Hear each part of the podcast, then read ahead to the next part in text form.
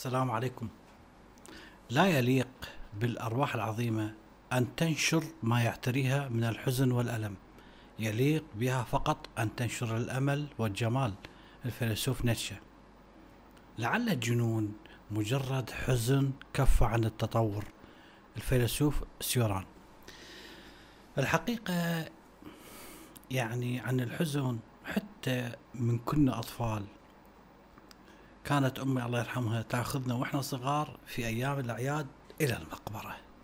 ولحد اليوم ملايين الناس من العراقيين أول يوم العيد عيد الأضحى أو عيد الفطر بدل أن يذهبون إلى أماكن مرفهة بدل أن يرفون عن نفسهم وعن أبنائهم يذهبون إلى المقابر. هذا تقليد تقليد صار له سنين طويلة. هناك ارتباط جنوني غير منطقي بيننا وبين القبور. وحتى على مستوى دولة بدل أن تبني آه، مدن نموذجية الدولة راح تبني لنا مقابر نموذجية. مقبرة النجف اللي بها 6 مليون قبر راح تسوي مقبرة نموذجية. وهناك كثير من الناس العراقيين يحفرون قبور لهم وهم على قيد الحياة. ويكتبون على القبر قبر كامل آه، المحروس فلان وهم أحياء. تخيل لهالدرجة. يقول الفيلسوف سيوران في مصر كانوا يحفرون قبورهم بأنفسهم ليذرفوا فيها الدموع. فإني لو حفرت قبري بيدي لما ألقيت فيه إلا أعقاب السكائر.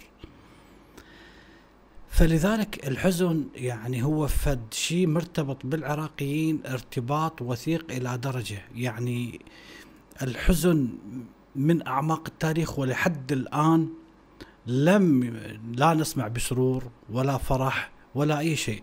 حتى الأغاني العراقية حتى بالأفراح يبدأ المطرب بوصلة آه يا ويلي آه يا عيني حتى بالاعراس طبعا هذا تقليد عراقي كان العراقيون القدماء يسيرون مواكب للعزاء واللطم يطلقون المناحات على وفاة الإله تموز. كانوا ينظمون بها مراسي تشبه بالضبط مراسي الإمام الحسين حاليا. هذا الحزن الموجود في الأساطير العراقية القديمة والحكايات العراقية هو ليس حزن استثنائي فردي بل هو عبارة عن صورة لطبيعة المجتمع العراقي. هذا المجتمع اللي بيه أرض خصبة وأنهار عظيمة وثروة رائعة لكن كان طول حياته عرضة للغزوات للنهب للسلب. لحكام مستبدين طواغيت مراهقين يدخلون البلد في حرب ويخرجون من حرب. آخرهم طبعا صدام حسين. أيضا كانت الأوبئة اللي تفتك بالعراقيين مثل الكوليرا الطاعون الملاريا حصدت لك أرواح العراقيين على مر التاريخ. الفقر اللي كان ولا يزال ويبدو أنه سيبقى في الجنوب بالتحديد. جنوب العراق هذا المسكين اللي بي بأربع مثقفي العراق والأغاني والقصائد والأشعار كلها من عندهم. هذا الجنوب بطبقة الفلاحين اللي كانوا يقدحون ليل نهار من أجل لقمة العيش حتى يتنعم السادة والأقطاعيين بالنصيب الأكبر من هذا الكدح. ورد الفعل على هاي العذابات على هاي المصايب هي الغناء تنفيس لهذه الضغوط النفسية اللي يعانيها. راح تنعكس أيضا كل تلك الضغوط اللي يعانيها الفلاح المسكين على زوجته لأن هو ما يقدر انه يتعرض للاقطاعي فيتعرض على زوجته بالتالي راح تتحمل هذه المرأة العراقية قصة قسط كبير من العذاب والأحزان. بسبب أنوثتها ومشاعرها راح تبدأ بالبكاء والحزن هذا راح ينعكس على اليمن. راح ينعكس حتى على أسرتها حتى على الطفل الرضيع أغانيها عندما تهدهد طفلها وكأنه أشبه بالنواح دليلول يا الولد دليلول عدوك عليل وساكن تشول وغيرها وغيرها. هاي هاي هذا يعني الحزن يعني مبثوث يرضع العراقي مع حليب الأمهات. يعني إذا مارد الشعب الموضوع كمية الحزن الموجودة بالمذهب الشيعي أكبر مما موجودة في أي مذهب أو ديانة أخرى على وجه الأرض. 13 وفاة ل 13 امام لطم بكاء فضائيات لا تعد ولا تحصى فقط تلطم. مع العلم هم حتى الناس يلطمون هم يلطمون ويبكون لكن قبلها بساعات هم يضحكون وبعدها بساعات يضحكون يعني لا شيء. أين الحزن؟ كل السنة لطم وعويل وبكاء. بينما الإمام السجاد اللي اللي شاهد المأساة العظيمة هاي بنفسه تقول الأخبار أنه إذا جاء يوم العاشر بان الحزن عليه. يعني قبلها وبعدها الرجل عايش حياته. وما أريد أدخل في أمور دينية أكثر من اللازم لكني لا أعرف أنه كثير من الآيات بالقرآن الكريم أه ترفض الحزن. لا خوف عليهم ولا هم يحزنون لا تحزن إلا الله معنا وهكذا آيات كثيرة. كل محاضرة تثقيفية دينية تنتهي بلطمية. لماذا؟ المهم أبدأ مع الفلسفة، الفلسفة الرواقية تقول إنه لا ينبغي على الإنسان أن يحزن من الأصل. فاللي حدث حدث وانتهى الأمر، لا يوجد شيء يمكنك أن تفعله أيها الإنسان الحزين، لذلك على الإنسان أن يتخطى الأمر بكل بساطة فقط. الفيلسوف سينيكا أشهر الفلاسفة الرواقيين يقول إنه اللي ينتقدون الفلسفة الرواقية يتهمونهم بأنهم صارمون جدا أكثر من اللازم بأنهم ذو قلوب قاسية لا تعرف الرحمة ولا تعرف الحب لأن الرواقيين كانوا يأكدون على أن الحزن لا يجب أن يكون له أي مكان في روح الإنسان ولا بد من طرد الحزن لا بد من التخلص منه. اعتقد الرواقيين إنه على الإنسان أن لا يرضخ للحزن ابدا حتى عندما يموت إنسان عزيز عليه. اهتموا لك الرواقين كثيرا اهتموا بالتمييز بين ما نستطيع السيطرة عليه وما لا نستطيع السيطرة عليه. فكانوا يعني يقولون عن الإنسان الذي ينجح بهذا التصنيف أنه إنسان ناجح وإنسان فاضل. وبهذا الشكل كانوا يصنفون الحزن على موت الأحياء بأنه خطأ جسيم ولا يجب الإنسان أن يحزن حتى على الأموات. يعني بالتحديد هناك شخص كتب مقالة عما يريد أن يقوله الرواقيين في كل فلسفتهم، فافترض أن هناك سلالة من الكائنات، كائنات خيالية متخيلة. هاي الكائنات تمتاز بالمرونة الفائقة، سماهم البشر المعدلون. هاي المخلوقات تشبهنا بالضبط في كل شيء، لكن ليس لديها ردود أفعال على الحزن على ما يحدث من مصائب مؤلمة. بالضبط يعني مثل فيلم التواجد هناك تكلمت عليه أكثر من مرة فيلم من بطولة بيتر سيلرز. ففي احدى اللقطات بيتر سيلرز رجل عمره 40 سنة تأتي الخادمه وتقول له إن الرجل الذي يرعاك مات هو كان ينظر إلى التلفاز فتكلمت معه قالت له الرجل الذي كان يرعاك مات هز رأسه والتفت مرة ثانية على التلفاز. نفس الشيء هؤلاء اللي يفترضهم هذا الكاتب. عندما يموت أحد من أحبابهم أمام عيونهم بس فقط يهزون رؤوسهم وإذا كانوا ينظرون إلى التلفاز ينظرون. إذا كانوا يأكلون يكملون أكلهم. إذا كانوا يرتدون ملابسهم يرتدون وهكذا. يستمرون بفعل كل ما كانوا يفعلوه قبل مشاهدة المصيبة. هذا آه الحالة اللي يسميهم البشر المعدلون. فلو كان على سبيل المثال زوجة وتوفى زوجها الزوجة راح تز رئيسها يعني ربما تقول كلمة واحدة للأسف لكن صراحة ما تتزوج إذا وجدت الإنسان المناسب ربما قبل الأربعين أو باليوم الثالث مع أي رفيق آخر مناسب. بالتالي باختصار هاي هي فلسفة الرواقيين. يعني تخيل إنه شخص تحبه يموت أمامك كل اللي تفعله انه تهز رأسك وتقول يا للخسارة. هاي السلالة المتخيلة عند هذا الكاتب هو لب فلسفة الرواقيين أنه لا يجب أن نحزن ولو للحظة واحدة. بالتالي نفس الأمر موجود عند ويليام شكسبير بمسرحية هاملت. عندما يموت والد هاملت وتتزوج أمه بعد شهر من وفاته من عمه يخاطبها هاملت يخاطب والدته يقول لها إن الوحوش الشريرة كانت ستحزن أكثر من شهر واحد. المهم إن الرواقين يرون إنك إذا مع ذلك فشلت في أن تحزن على فقد من تحب هذا ما يعني إنك ما تحب هذا الشخص المات ولا إنه أنت ما عندك مشاعر ابدا لا بل يتسامحون مع هذا الشخص ويشعرون بالشجن حياله ويجادلون بأن الإنسان يمكن أن يحب شخص مهما كان دون أن يتأثر بموته إلى هذه الدرجة الكبيرة. والسبب؟ إنه هؤلاء الرواقيين عاشوا حياتهم مستعدين إلى درجة كبيرة لحتمية الفقد وحتمية الموت. إبكتيوس هذا الفيلسوف أيضا اليوناني كان يرى إنه لا يجب على الإنسان أن يكون دون مشاعر ومتجرد من كل أحاسيس ابدا. إنه لابد من الحفاظ على علاقات اجتماعية. كان يأكد إنه إحنا البشر كائنات حية وهاي الكائنات الحية تختبر الحب بكل أشكاله فإذا ولد للإنسان طفل مؤكد إنه ما يستطيع إلا أن يحب هذا الطفل ما يستطيع أن يكره هذا الطفل بل سيحبه تلقائيا ويرعاه لأن هذه هي طبيعة الأمور الإنسانية، هذه هي الطريقة اللي نمارس إحنا بها حياتنا. لكن هل بالإمكان أن ما يشمل هذا الطفل حبنا عندما يتعرض إلى خطر هذا الطفل أو يموت مثلا؟ ألا نحزن؟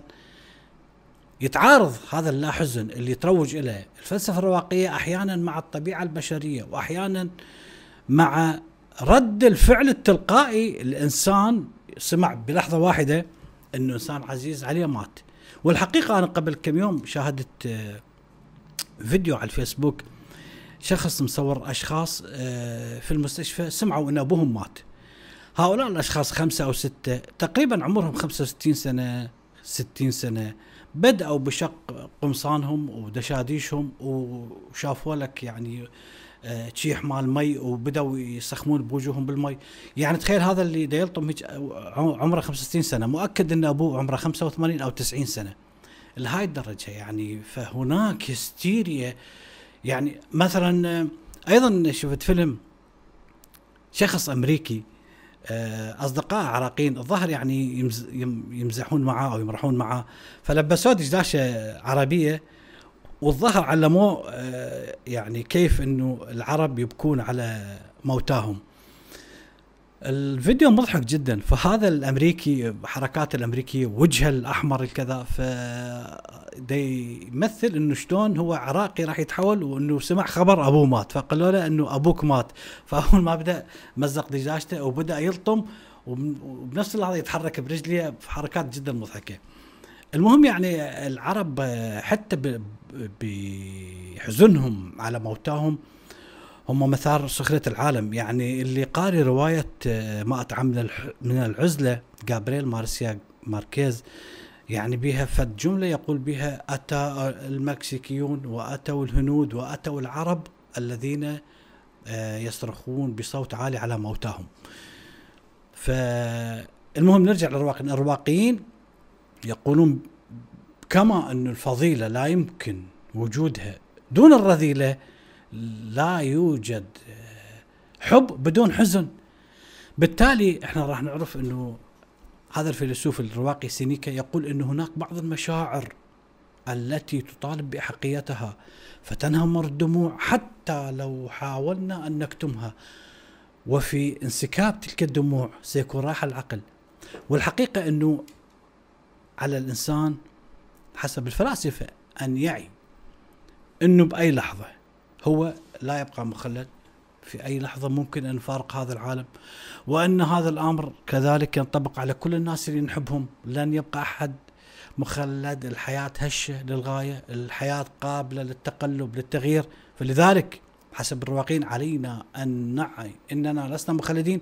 ولا يوجد شيء بالإمكان فعله. كل ما يمكن أن يحدث لنا ممكن أن يحدث الآن من مصائب هذا ما يمكن أن نستفيده من هذه الفلسفة الرواقية. يدعو سينيكا إلى أنه في اللحظة التي نستمتع بها يجب أن نعرف شيء واحد نضعه أمام عيوننا إنه في أي لحظة نفقد هذا الشيء اللي نستمتع به. بالتالي هاي الفكرة المرعبة اللي تخطر أرعب شيء يخطر على بال الإنسان يمكن فهمها والتعامل معها حين نفهم إنه هاي الفكرة ما تعني أن نمنع أنفسنا مع ذلك من الاستمتاع بالحياة لكنها تعني إنه نتسلح بالفهم من أجل أن نحمي أنفسنا حين نصبح وجها لوجه مع الحقيقة الوحيدة الموجودة في الحياة اللي هي الموت. طبعا هناك دراسات أيضا توصلت إلى إنه البشر يتخطون الخسائر الشخصية أسرع مما كانوا يتوقعون بمعنى أن معظم الناس ما يتعاملون مع حزن طويل الأمد عندما يفقدون شخص يحبوه.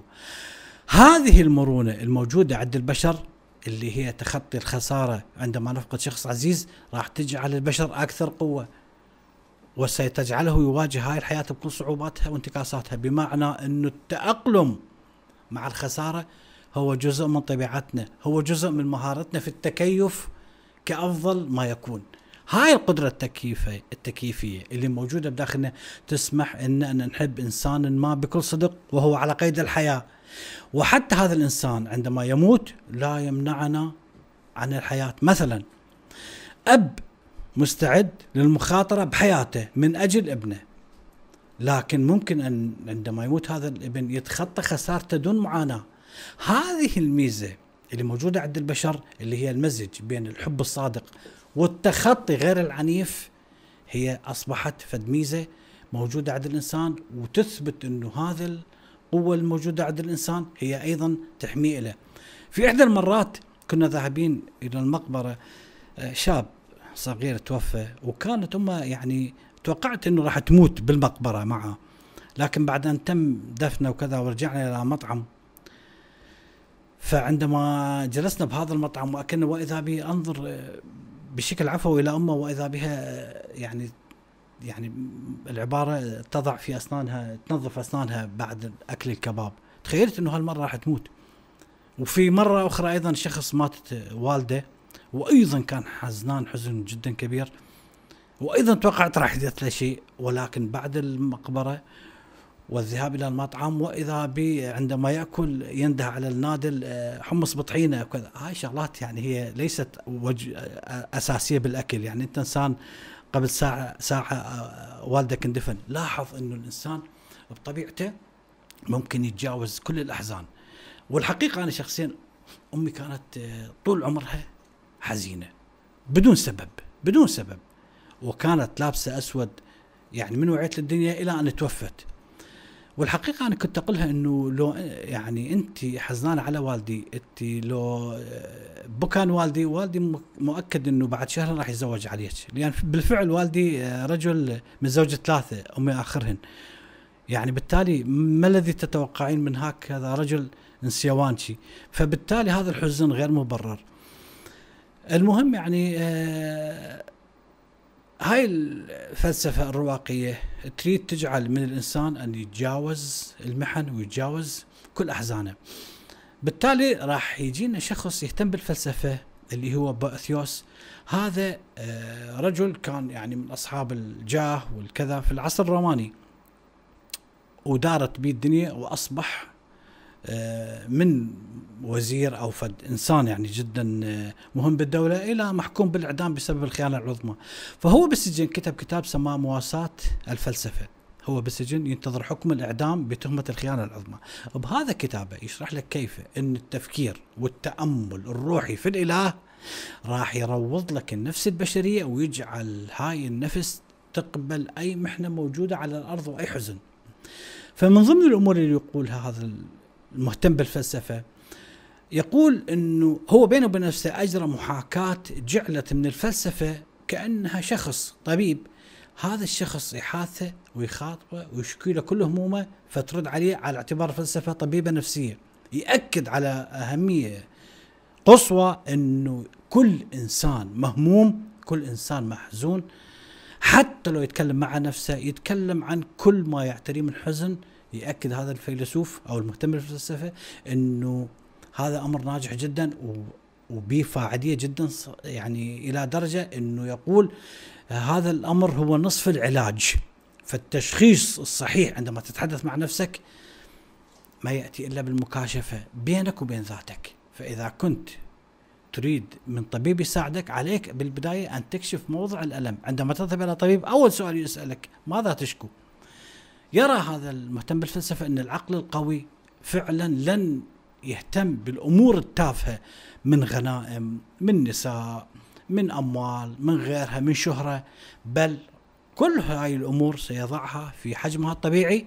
مؤكد أنهم كل هؤلاء الأشخاص اللي يملكون الشهرة والأموال والجاه هاي الأمور لا تجعل من عندهم مخلدين ولا تجعل من عندهم بدون ألم وبدون حزن، لذلك على الإنسان أن يتقبل وضعه كما كان كما هو. أيضا يقول انه المعاناة ليست حكرا على شخص فقط فأنت يا إنسان لست وحدك اللي تعيش أحزان وتعيش متاعب عندما يسردوا لك الآخرين أحزانهم وأنت تسرد أحزانك وعندما تسمع مآسيهم بإمكانه هاي المآسي اللي تسمعها تقارنها بمآسيك وراح تثبت فؤادك. مثل ما يقول المثل إنه من يرى مصائب الناس تهون عليه مصيبته. بالتالي كان هذا المهتم بالفلسفة يذكر نفسه دائما. يقول الفيلسوف انكساغوراس فيلسوف مع ذلك واجه النفي الإجباري وانهزم من وطنه. سقراط اضطر إلى أن يشرب السم. زينون تعرض أيضا للتعذيب. كل هذه الأمور فاني عندما أقارن نفسي بهم أشوف لربما أفضل من عندهم. ذهب لك هذا المهتم بالفلسفة إلى انه العالم ما تسير المصادفات والأحداث العشوائية ابدا وأن على الإنسان مهما كان أن لا ينسى أن الكون من حوله لابد وأن ينطوي على مبدأ عظيم مبدأ ما. حتى هذا الإنسان لا يعتقد أنه هؤلاء التافهين والمجرمين والقتلة واللصوص سعداء وأقوياء ابدا.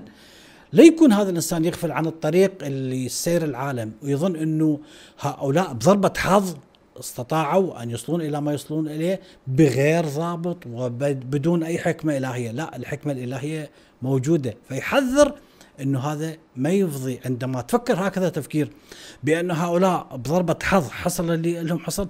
هذا ما راح يوصلك فقط للحزن والمرض بل إنه سيوصلك إلى الموت.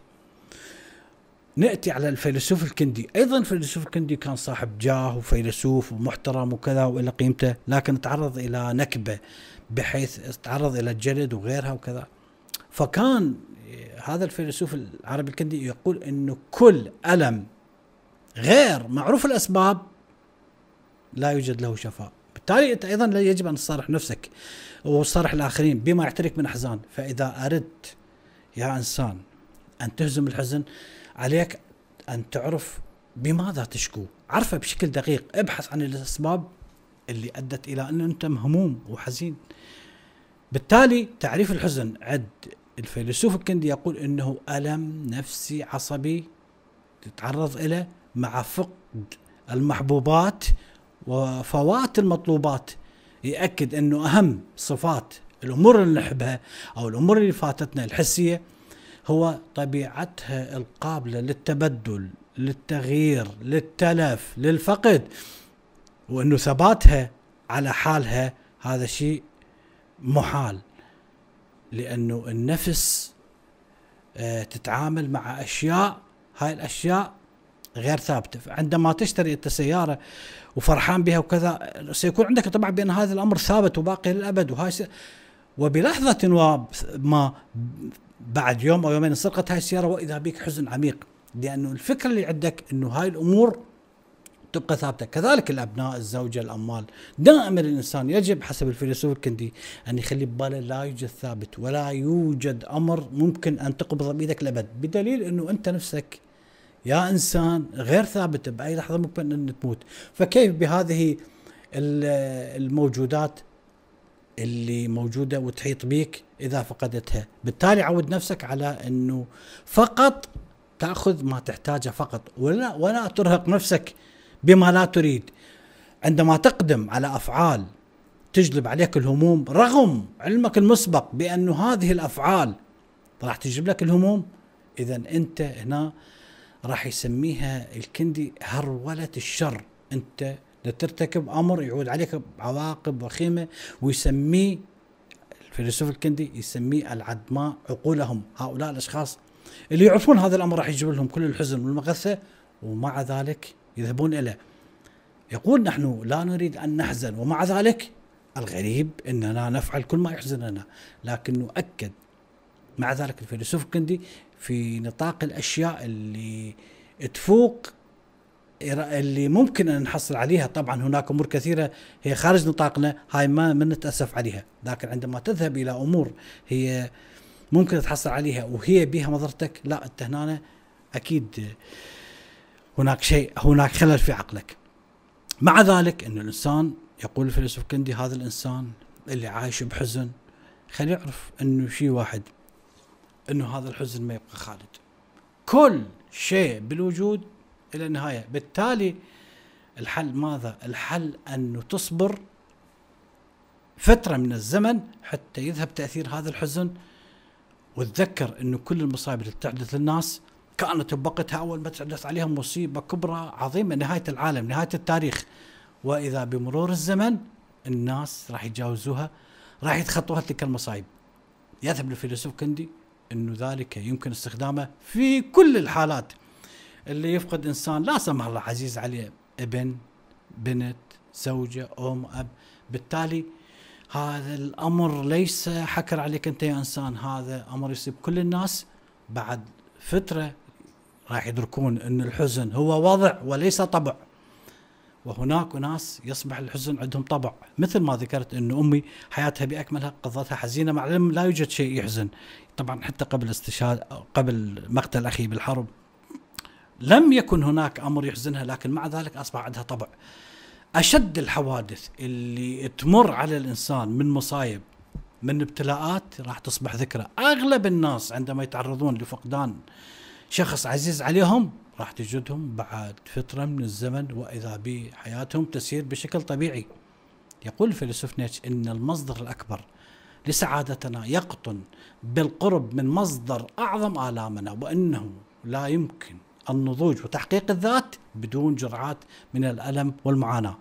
أخيرا يوجد الفيلسوف إحنا ذكرت هاي الفيلسوفين يوجد الفيلسوف محمد سعيد الصحاف. تعرفوه؟ وزير الإعلام بعد صدام. هذا كان بقتها بالسبعينات مدير الإذاعة والتلفزيون. هذا شنو فلسفته؟ فلسفته جمع الملحنين وجمع آه الشعراء. فقال لهم يعني مرد أغاني عن الحزن لأنه هذا الحزن آه يسيء للبلد. إحنا بلد مرفه وعايش بسعادة ولا حروب لا كذا لا مدري شنو. فالشعراء استجابوا. يعني أحد الشعراء اللي هو جبار الغزي عندما خرجوا من الاجتماع بقى يدندن بينه وبين نفسه فكتب أغنية اللي راح يغنيها كتب قصيدة اللي راح يغنيها قحطان العطار. يقولون غني بفرح وأنا الهموم هواي بهيمه زرعوني ومشوا. وعزوا علي الماي. نوبة انطفي ونوبة شب. تايه بنص الدرب. تايه واخذني الهوى. لا رايح ولا جاي. دولاب فرني الوقت وفريت الولايات. الغربة صاروا هلي وخلاني الشمات. وما بين شوق وصبر خلصن سنين العمر. يقولون يقولون غني بفرح لكن هناك آه المطرب ياس خضر استجاب لدعوة الصحاف وغنى أغنية اللي يقول بيها آه وداعا يا حزن ولا نرجع بعد. لكن المشكلة إنه ياس خضر هو يغني بهالاغنية وهو يريد يبكي. شكرا لكم.